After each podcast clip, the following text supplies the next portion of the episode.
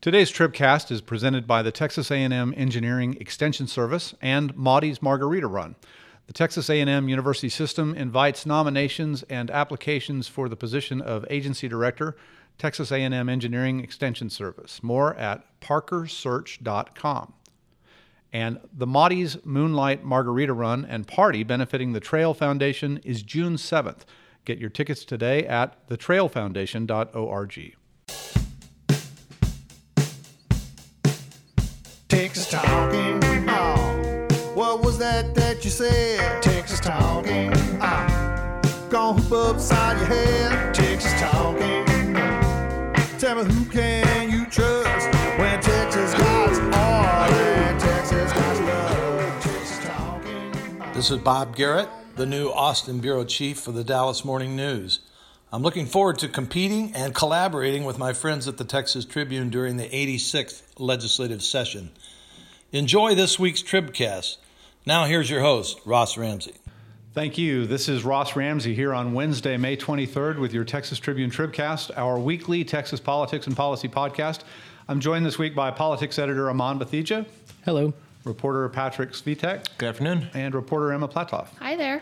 We'll also be taking your questions via Facebook and Twitter, so send them our way. Uh, let's start, I guess, jump right into why we're also sleep deprived right now. Uh, yesterday's runoffs. Um, we were apparently most of the people who were interested in this election. Uh, come, what's a quick rundown on, on what happened last night? I got plenty of sleep for the record. Because you were covering the governor's race, right? which ended up, and we can start right there, which ended up being a, a much closer race than I think a lot of folks expected between Lupe Valdez and, and Andrew White, the two Democratic runoff candidates for governor. Uh, it was a two point race for most of the night. I think Right. they ended up somewhere six points apart with Lupe Valdez Right. winning.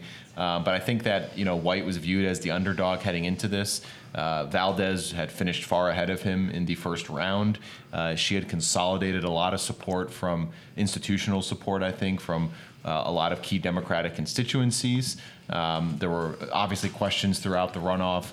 Uh, that dogged her about kind of policy knowledge and, and competency, but she did, I think, head into election day looking like the favorite and looking like the favorite by a healthy margin. And I think that it was a little surprising that ended up being as, as close as it was. You know, the sort of standard conversation on this was that she'd been elected Dallas County Sheriff four times. He'd never been on a ballot. That that alone, all other things being absent, would would carry this through. But he did surprisingly well in Harris County. It was a it was a really big number. He did better actually in Harris County than she did in Dallas County. Right, and that's that's been his base all along. Obviously, it, it's where he's from. Right. Um, and he also did well in, in the surrounding in the collar counties as well, which have decent amounts of votes in them. They're not that, not that small if you look at a place like Fort Bend County. Um, and he also, I think, if you just kind of glancing at the two maps from the March 6th primary and the runoff, uh, he also grew a little bit in terms of ge- geography. His campaign had uh, targeted uh, parts of the state that also had competitive Democratic congressional runoffs, and I think you saw that pay off uh, a little bit in some areas like Travis County, Right. uh, where I, I believe he won Travis County. I, I know he did an early vote. I didn't take a look at the election day numbers yet. He ended Um, up slightly behind, but it was only about a thousand votes. Right. And that had been one of her strongest uh, major uh, city counties in the, in the first round. And so there was certainly some areas of growth just glancing at the two different maps. On Harris County, I, you know, it was his home base, but it was also, I wonder if just Andrew White really stressed Hurricane Harvey and not just his involvement in right. kind of experiencing that and helping rescue people, but you know, he, he brought he brought he brought this idea of that he can never forgive Greg Abbott for not calling a special session after Harvey, and I think that must I, I imagine that just must have resonated a lot with her with uh, Harris County voters. Well, if you look at our map of, you know, this was uh, Valdez country and this was white country, the, the green part, the Andrew White part, um, at least on that part of the state, corresponds pretty well with the Harvey map. So, you know, maybe something to that. Right.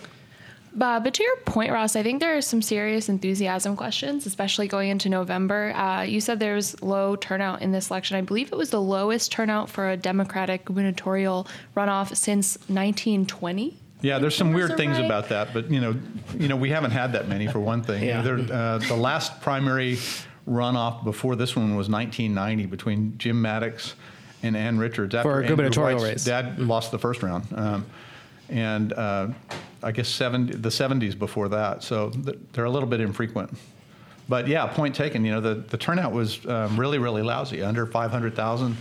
in it looks like the combined primaries. Um, really, sort of a sad point here. What else as we as you go down the ballot? Um, what else stuck out? If you look at the congressional races, there weren't too many surprises uh, on both the Democratic and Republican side. Uh, if there were surprises, it was, I think, the margins, the extent to which the kind of Democratic establishment backed candidates won in these three districts that the National Party is most intensely targeting. Right. Um, you know, all those candidates won by big double digit That's, margins. that's the Pete Sessions seat, the Will Hurd Right. seat, and the um, John Culberson. John seat. Culberson seat. Um, and so, uh, and then, and then on the Republican side, uh, I think if there was some surprise, it was uh, that Bunny Pounds lost by a pretty healthy margin to Lance Gooden uh, in the fifth congressional district. Uh, she had the support of the vice president. Ted Cruz at the last minute, and of course the outgoing incumbent Jeb Hensarling.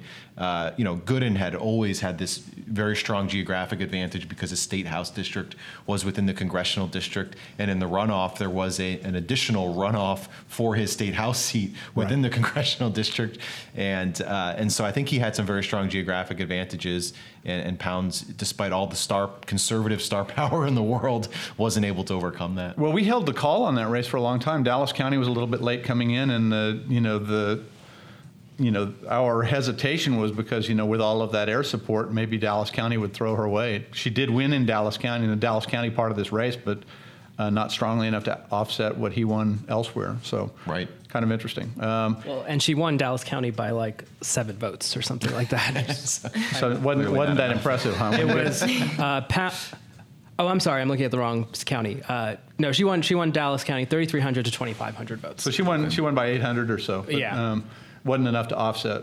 So as you go down the ballot, what else did you see? There was only one. The one Senate race. The you know there were a bunch of congressional races, as you said, and then we got to this House thing. Emma, you wrote about this a little bit. The the I guess there were seven races in the House that we were watching really carefully. Yeah, so there were seven GOP primary runoff races, and most of them fell along these kind of familiar battle lines. Uh, Tea Party aligned candidates, largely backed by Empower Texans, which is a very well funded group, um, versus groups that are more aligned with the current establishment in the Texas House. So Joe Straus backed candidates like Steve Allison, and overwhelmingly the trend was that these more moderate candidates picked up um, in all of their races. So that kind of holds a sort of Straus's House type uh, landscape going into 2019.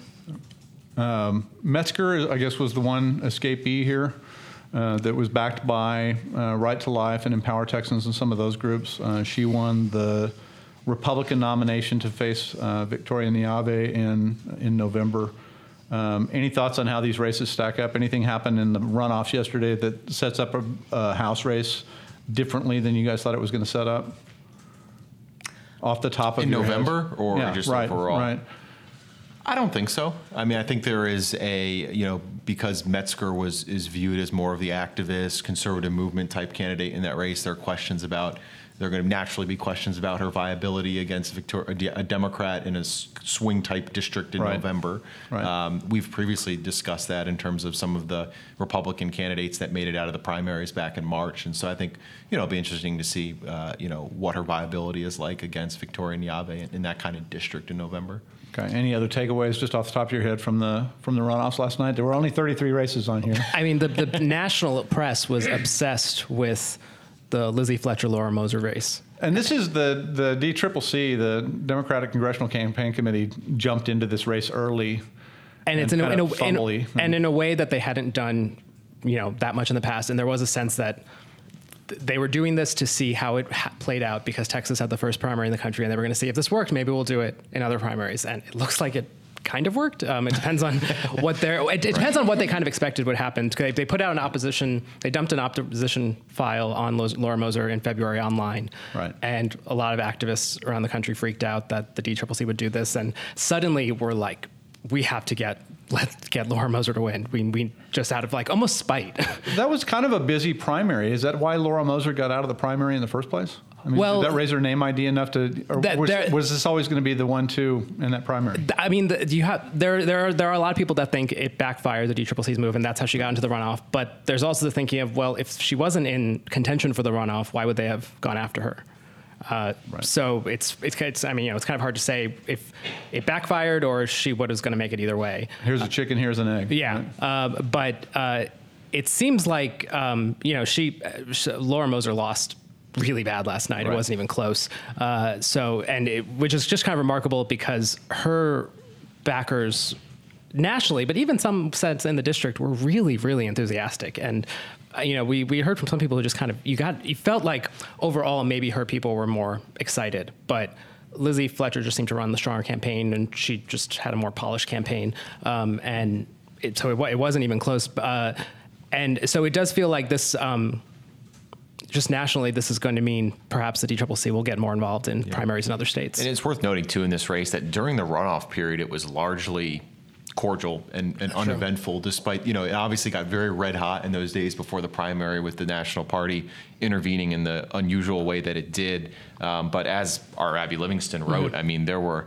During the runoff period, you know, there were a number of debates and forums where they agreed on just about everything, and if they disagreed, it was on more style than substance. Right. And so, uh, you know, during the runoff period, I, there just weren't that many fireworks or, uh, you know, I think key key uh, distinguishing moments. You know, for all the noise in that race, only 17,000 people voted in that congressional district. Um, so, you know, you come to this question in this district, in the Will Hurd district, in the Pete Sessions district, are the Republicans really quaking in their boots over the over these wins, or um, did they see anything to scare them last night? I think in that one race, um, Culberson still is kind of the favorite to win re-election, but there is now a race that going to November, there there is a chance, a decent chance there'll be some national money that goes into Lizzie Fletcher's campaign, whereas Laura Moser, she might have been able to get some money too, but she wouldn't have gotten kind of that institutional backing, uh, probably. Right. Right. Well, yeah. I mean, I think as far as the, the uh, Republicans are concerned, as they were watching these primaries play out, in each three of these primaries, uh, there was a candidate who, if they had become the nominee, there would have been a question of how much financial support they would have gotten from the national party, if any. And those three people who there would have been a question for, they all lost. And so they, you know, the nominees that emerged were people who are going to be surefire recipients of national money this fall. Uh, just a reminder, you can shoot questions our way on social media, uh, mostly on Twitter. I think we're not on Facebook today for technical reasons. Anyway, we'll try to mix your questions in. Patrick, you were talking about how this uh, runoff looked through the lens of which endorser or which, you know, mother or father figure uh, figured in here. How, what kind of a day did Dan Patrick have, and Joe Straus and Greg Abbott? How'd that lineup look? Well, the, for, as far as Dan Patrick is concerned, there weren't any Senate Republican primaries, so this wasn't exactly his his cycle to play in. He uh, obviously had a, a good first round in terms of the candidates he got behind and, and their and their victories and, and his decisive his the decisiveness of his endorsement perhaps in those victories. Uh, Joe Straus had a, had a great night. Had a uh, had a statement ready to go and out before a lot of these races were even Right. called. Um, what do you say? so- common sense conservatives. was, was I think responsible Republicans Right. is his, his label. Um, you know, I think most importantly, uh, that wing of the party held on to both Straus's seat in House District 121 in the San Right. Antonio area, and they held on to Byron Cook's seat uh, farther north, um, and they fended off these these Empower Texas. Uh, right to life backed challengers, Right. and so I mean I think it was a pretty successful night for them on, on the whole. governor. Uh, he sort of got involved in a couple of races. Oh, Abbott. Yeah. That's on the governor's race. I was like, I don't think, I don't think Joe Straus endorsed in the Democratic primary.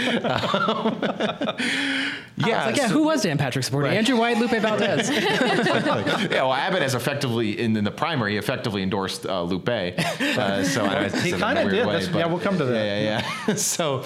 Um, but Abbott in these runoffs, uh, he had. I'm trying to. I'm trying to remember right now. He had endorsed Thomas McNutt, as did Ted Cruz and, and Rick Perry. Thomas lost to McNutt Cody Harris in the, in the Byron Cook seat. Yeah, exactly. And so this wasn't as I, I think consequential of a, a round for uh, Abbott's political cloud as the first round was, in which, as we all so vividly recall, he got involved in those three challenger races and walked away with one win. Right, and then Ted Cruz split. Right, he got Chip Roy through. Um, Bunny Pounds not so much. Yeah, he got Ron Wright through.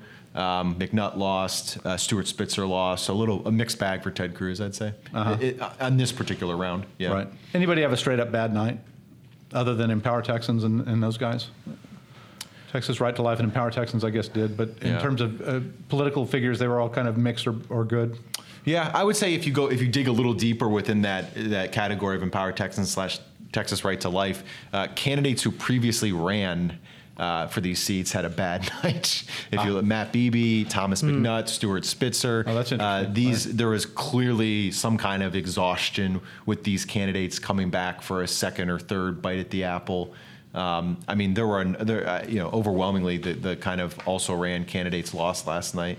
Um, Bad at least road- on the Republican side. Bad road for retreads, maybe. Um, before our next topic, I'd like to thank another Tribcast sponsor, Citizens Against Laredo Landfill. A developer wants to build a toxic dump near Laredo. Tens of thousands oppose it. Learn about this fight at nolaredodump.com. Um, let's talk about the general elections and how they set up and start at the top of the ballot. Um, the sort of the marquee race in a gubernatorial year is often the governor's race, but this year it looks more like the U.S. Senate race, and the governor's race looks um, asymmetrical. Let's say, Aman, you want to I mean, talk about how the ballot looks?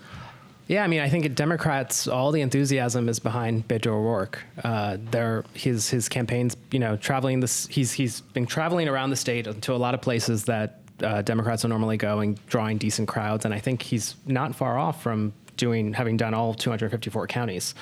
Um, which in Iowa is called the full Grassley. I don't think there's a word for it. It's called a what? It, what's it? It's called the full. Is it called It's the full? called the full Grassley doing all 99 counties in, in Iowa. I don't know if there's a word for that in Texas. Wow, They call it maximum the full Beto or something. Yeah, The full Right. Beto? Yeah, that sounds a little better. We'll get to work on that. Um, you know, the governor's race, I- I think there was some, you know, they, they struggled for like over a year trying to find a decent candidate.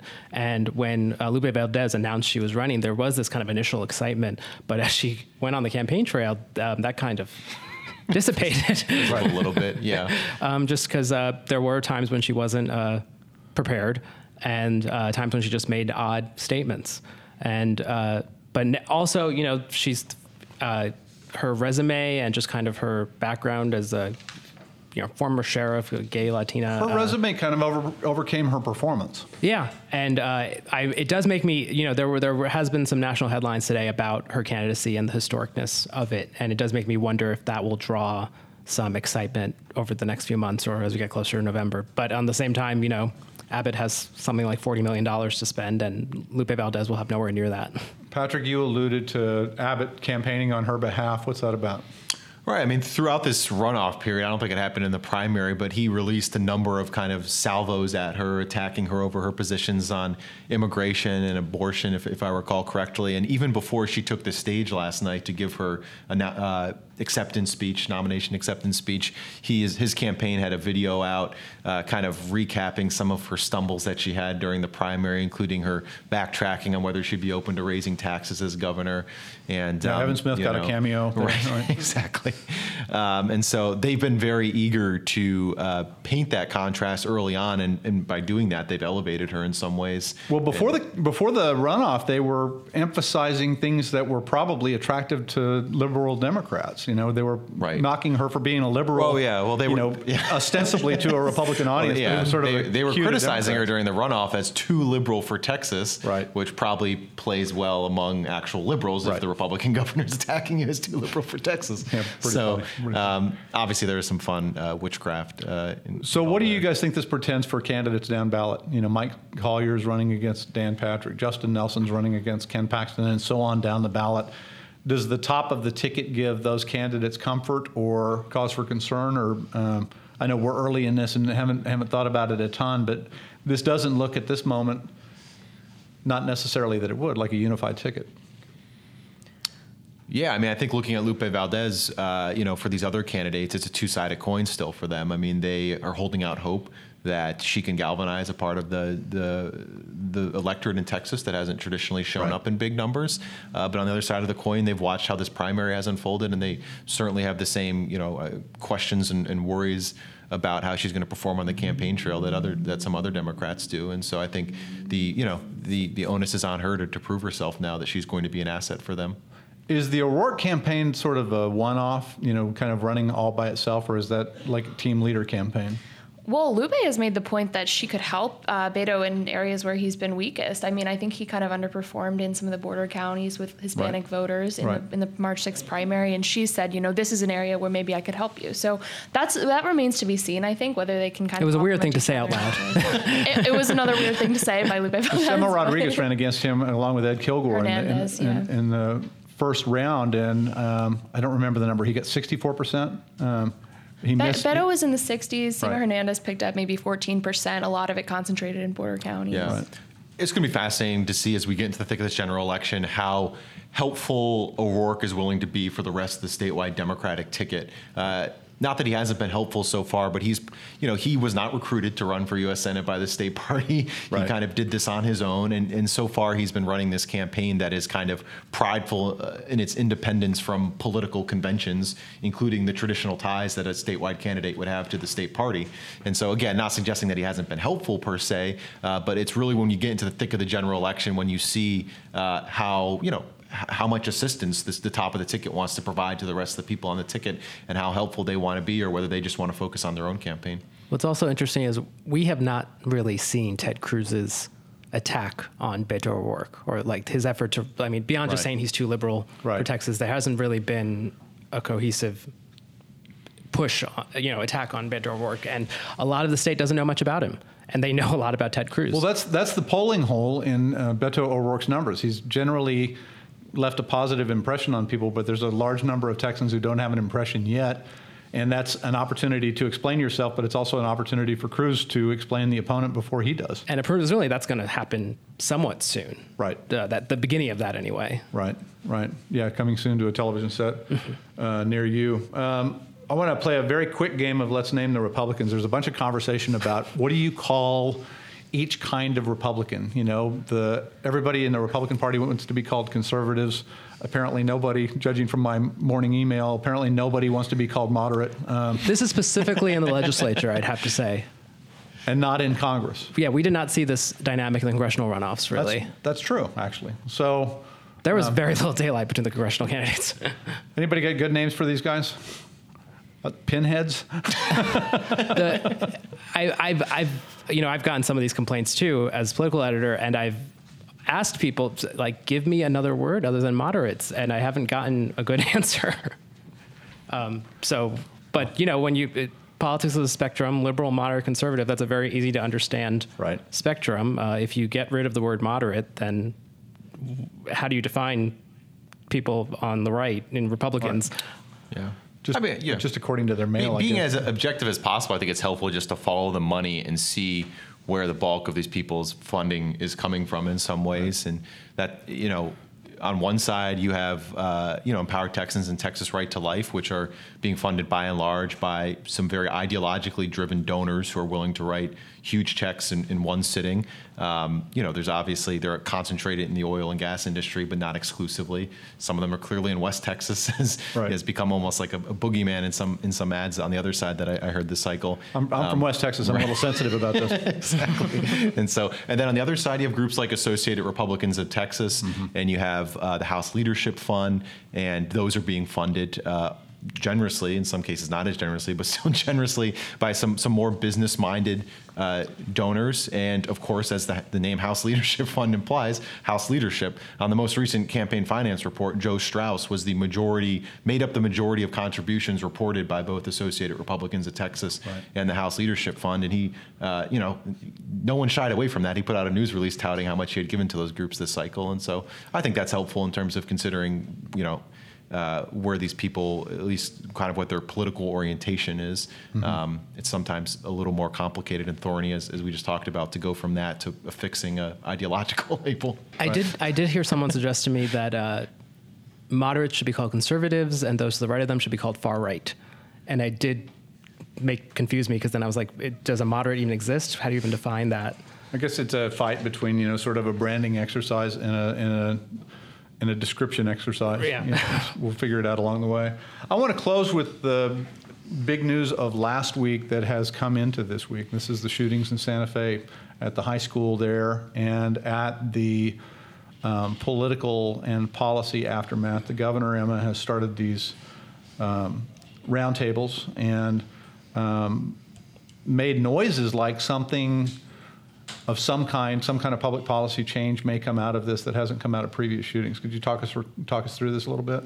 Yeah, on Friday there was a school shooting at Santa Fe High School. It's about 30 miles south of Houston. Um, 10 people were killed, most of them students, 13 injured. The big question out of these is always, you know, are guns going to be on the table after this? And there's been reporting kind of on both sides. I don't think we've seen any clear indications that Greg Abbott, who's obviously a lifetime member of the NRA, has probably uh, touted that status, is willing to take up serious gun control issues. There are kind of other issues that are being explored this week at a series of roundtables talking about mental health, um, school safety, Lieutenant Governor Dan Patrick kind of famously mentioned the uh, that there are too many entrances and exits of schools. We're already using the, the adverb famously. Gotten a, a, fair amount of flack for that, primarily from you know fire safety advocates. Uh, but I, I kind of think everything's on the table, and it's just not clear yet what will actually get picked up. What's you know what's new that's on the table? I mean, you know, we've had this conversation. I mean, there's a rhetorical conversation that everybody's familiar with after after these shootings, and there's a regular piece of that that's about you know gun regulation. There's another piece of that that's around mental health. To some extent, the the security of the schools is a little bit new, but you know has been around for a while. What feels new here? At, after yesterday's roundtable, uh, this was roundtable number two of three. No, number one. Number one of two of three. Right. Number one of three. Yes, today's right. is number two of three. Uh, yesterday's, uh, Greg Abbott said something about um, why don't parents have access to an app that lets them immediate look at school security footage live in schools, which I had never heard that idea before. It's like a crib monitor. Right, and just um, beyond you know the value of that, what what extra, beyond like you know what is a parent supposed to do? That is also you know schools are really big. and They're going to look at like 50 cameras, right? But um, also just the expense of that, and just a lot of the ideas that have been talked about relating to school security sound incredibly expensive and also something that perhaps you would not be able to like uh, implement across a lot of the state. You may be able to only do it in some of the urban areas or some of the more, you know, or maybe some of the more rural areas because those schools are smaller. Right. But either way, just not something that can, you know, you can that would work across all the state. Is, is there a political ground shift here? I mean, you know, we've, you know, given, you know, we had a shooting in Sutherland Springs about six months ago and got the reaction then that we got. Here we are at this. This is post Parkland uh, with a lot of activism around it. And we've had this shooting, and they seem to be trying to be more responsive in whatever way, whether it results in policy. At least they're they're trying to respond to it in a way that says uh, suggest that they're doing something. What's, what's I mean, I think politicians shift? absolutely, even in a red state, feel a heightened sense of pressure after these shootings to do something, anything. And we could have a debate all day about the merit of what they are doing, about whether you know these roundtables are going right. to lead to anything meaningful, whether they're meaningful in the moment. But I think there's absolute politicians across the country absolutely are feeling a, a heightened sense of urgency after these shootings. And again, we can debate the merit. I think on these roundtables, uh, it's going to be fascinating what comes out of them. Actually, I don't know if the governor has actually right. detailed this. Um, you know, is it going to require a special, or you know, are there going to be proposals that require a special session to implement, or something like that? Right. Um, you know, uh, maybe the governor's already talked about that. Obviously, I was a little busy with the elections yesterday, but I'm just fascinated to see what happens when these roundtables end on Thursday and where we go from there. I, I guess I sort of wonder if there's a fuse on this in terms of the next school year and whether they're trying to put something in place before you know, late August, early September when schools start, as opposed to waiting for the legislative session in January. And, and you know, um, if the politics have changed enough for any of the players across the spectrum in this issue to change their position or move a little bit. That is the timing aspect is interesting here because after Hurricane Harvey, Abbott drew a lot of attention for saying we don't need a special session to address that because you know there's going to be federal money and there's going to be a lot of money to spend and we can address stuff better after we know kind of how all that money is being used over the next year this school shooting issue is different in that if you wait till the next session, that means you go through all of the next school year without addressing this issue. Uh, so if you if the only way to properly address it before the next school year is if Abbott somehow works, you know, unilaterally within his powers as governor, or there's a special session this summer. And and I think we you know we often hear Democrats asking Greg Abbott to call a special session for you know a laundry list of issues. I think what we've seen after this is a, at least some powerful House Republicans, Byron Cook comes to mind, Mm-hmm. saying we really do need action on this issue, like Aman said, before the school year starts in August. Right, and I guess before the November election as well. Yeah, that's right. You know. I don't know how, how persuasive Byron Cook's going to be on, on Greg Abbott at this he's point. a- to be he's a lame- he's to a be lame quite duck, and he's frank. sort of, you know- Uh, but I do I d- did want to note that I think yesterday uh, Phil Prazan with KXAN asked Abbott if he was willing to call a special session. He didn't immediately rule it out in the same way that he did after Harvey. Mm. Who knows how much to read into that? Um, you know, but I think told Phil something like, "Right now, you know, that's a question about process. Right now, we're focused on substance. Let's get through these roundtables." And that brings back to my question: Is what happens after Thursday? Okay, let's uh, leave it there. That's all the time we have. If you like listening to the Tribcast every week, we hope you'll try our audio news brief, which shows up every morning on your Amazon Alexa smart speaker or podcast player. Search for Texas Tribune Brief on your favorite podcast app.